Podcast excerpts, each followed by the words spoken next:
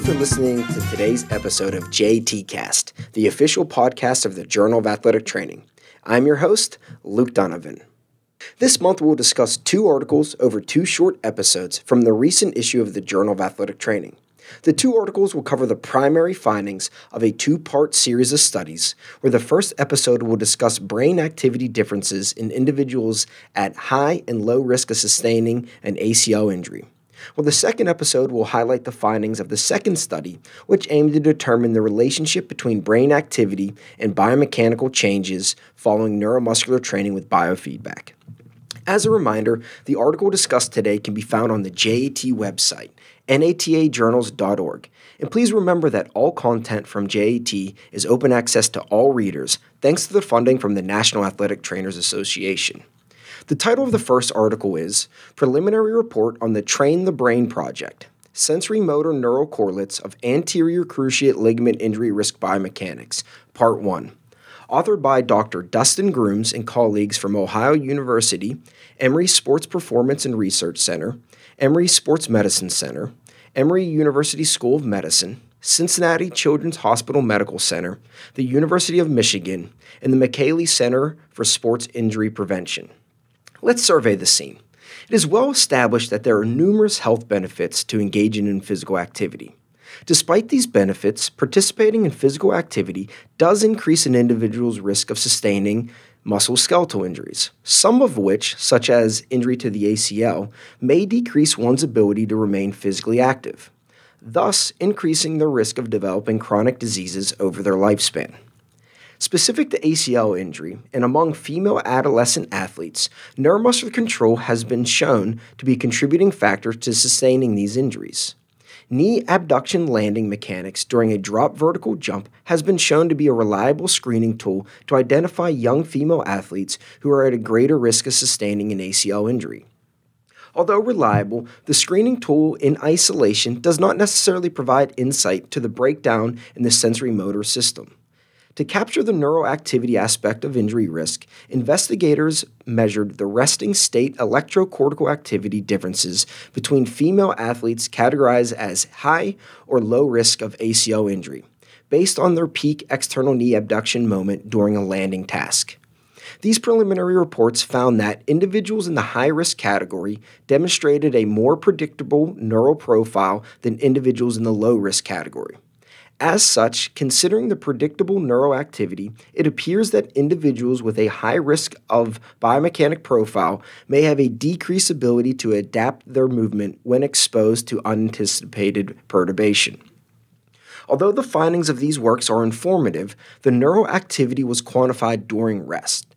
Capturing neuroactivity during movement may further identify central nervous system processes for neuromuscular control during tasks predictable of ACL injury.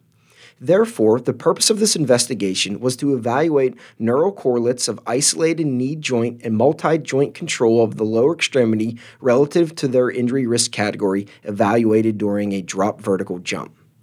31 female high school soccer players between the ages of 13 and 19 who met the inclusion criteria completed a standardized drop vertical jump to determine their injury risk group. During the drop vertical jump, participants also had their peak external knee abduction moment calculated using standard three dimensional biomechanical assessment procedures. Based on their peak external knee abduction moment, of the 31 individuals, nine were placed in the high risk and 11 into the low risk groups. The remaining 11 individuals who did not meet the thresholds of being considered either high or low were excluded from the study. Following the biomechanical assessment, participants had their cortical activity recorded by way of functional MRI while simultaneously completing two different movement strategies. The first task was an isolated knee extension flexion task, where the participant moved their lower limb between terminal knee extension and 45 degrees of flexion at standardized pace set by a metronome. Following the isolated knee movement tasks and at the same movement pace, the participants completed a leg press task to simulate movement from multiple lower extremity joints. After accounting for head movement during the neuroimaging, the final analysis was performed on five pairs of individuals. Here are the results. Participants with high injury risk biomechanics demonstrated less neuroactivity in the precuneus cluster for the isolated knee movement task than the low risk group. Furthermore, during the multi joint leg press, individuals with high injury risk biomechanics displayed greater brain activity in the frontal cortex and the posterior cingulate gyrus clusters.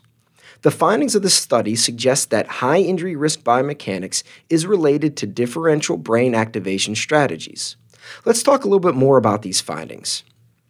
The isolated knee movement task was completed in the open chain where the foot never touched the table. This task was designed to engage proprioceptive prediction, feedback, and spatial awareness during each repetition as the participant needed to move through a specific range of motion with no visual or tactile influence. The precuneus region of the brain contributes to regulating proprioceptive feedback to refine limb spatial location.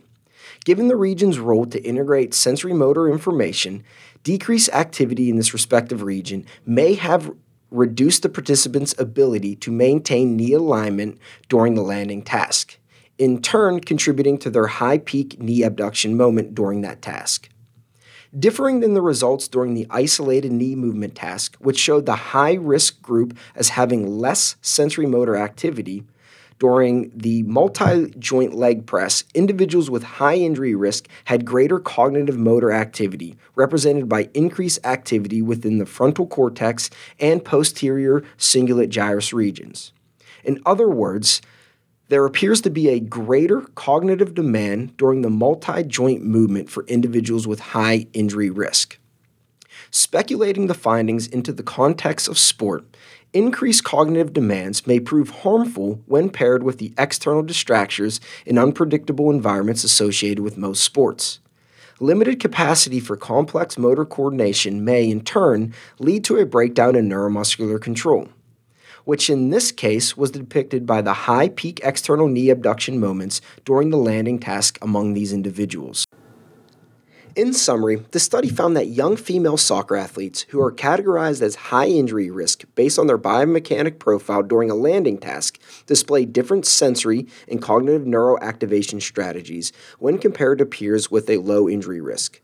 The findings may have implications for both ACL injury risk reduction training and post ACL injury rehabilitation programs. Well, that's it for today's JT Cast. Please remember to rate and subscribe to the podcast, which is available on iTunes, Google Play, Spotify, YouTube, and Stitcher. You can find out more information about upcoming podcasts and other JAT events on our Twitter, Facebook, and Instagram accounts at JAT underscore NATA. Thank you for listening and keep a lookout for our next JAT Cast episode.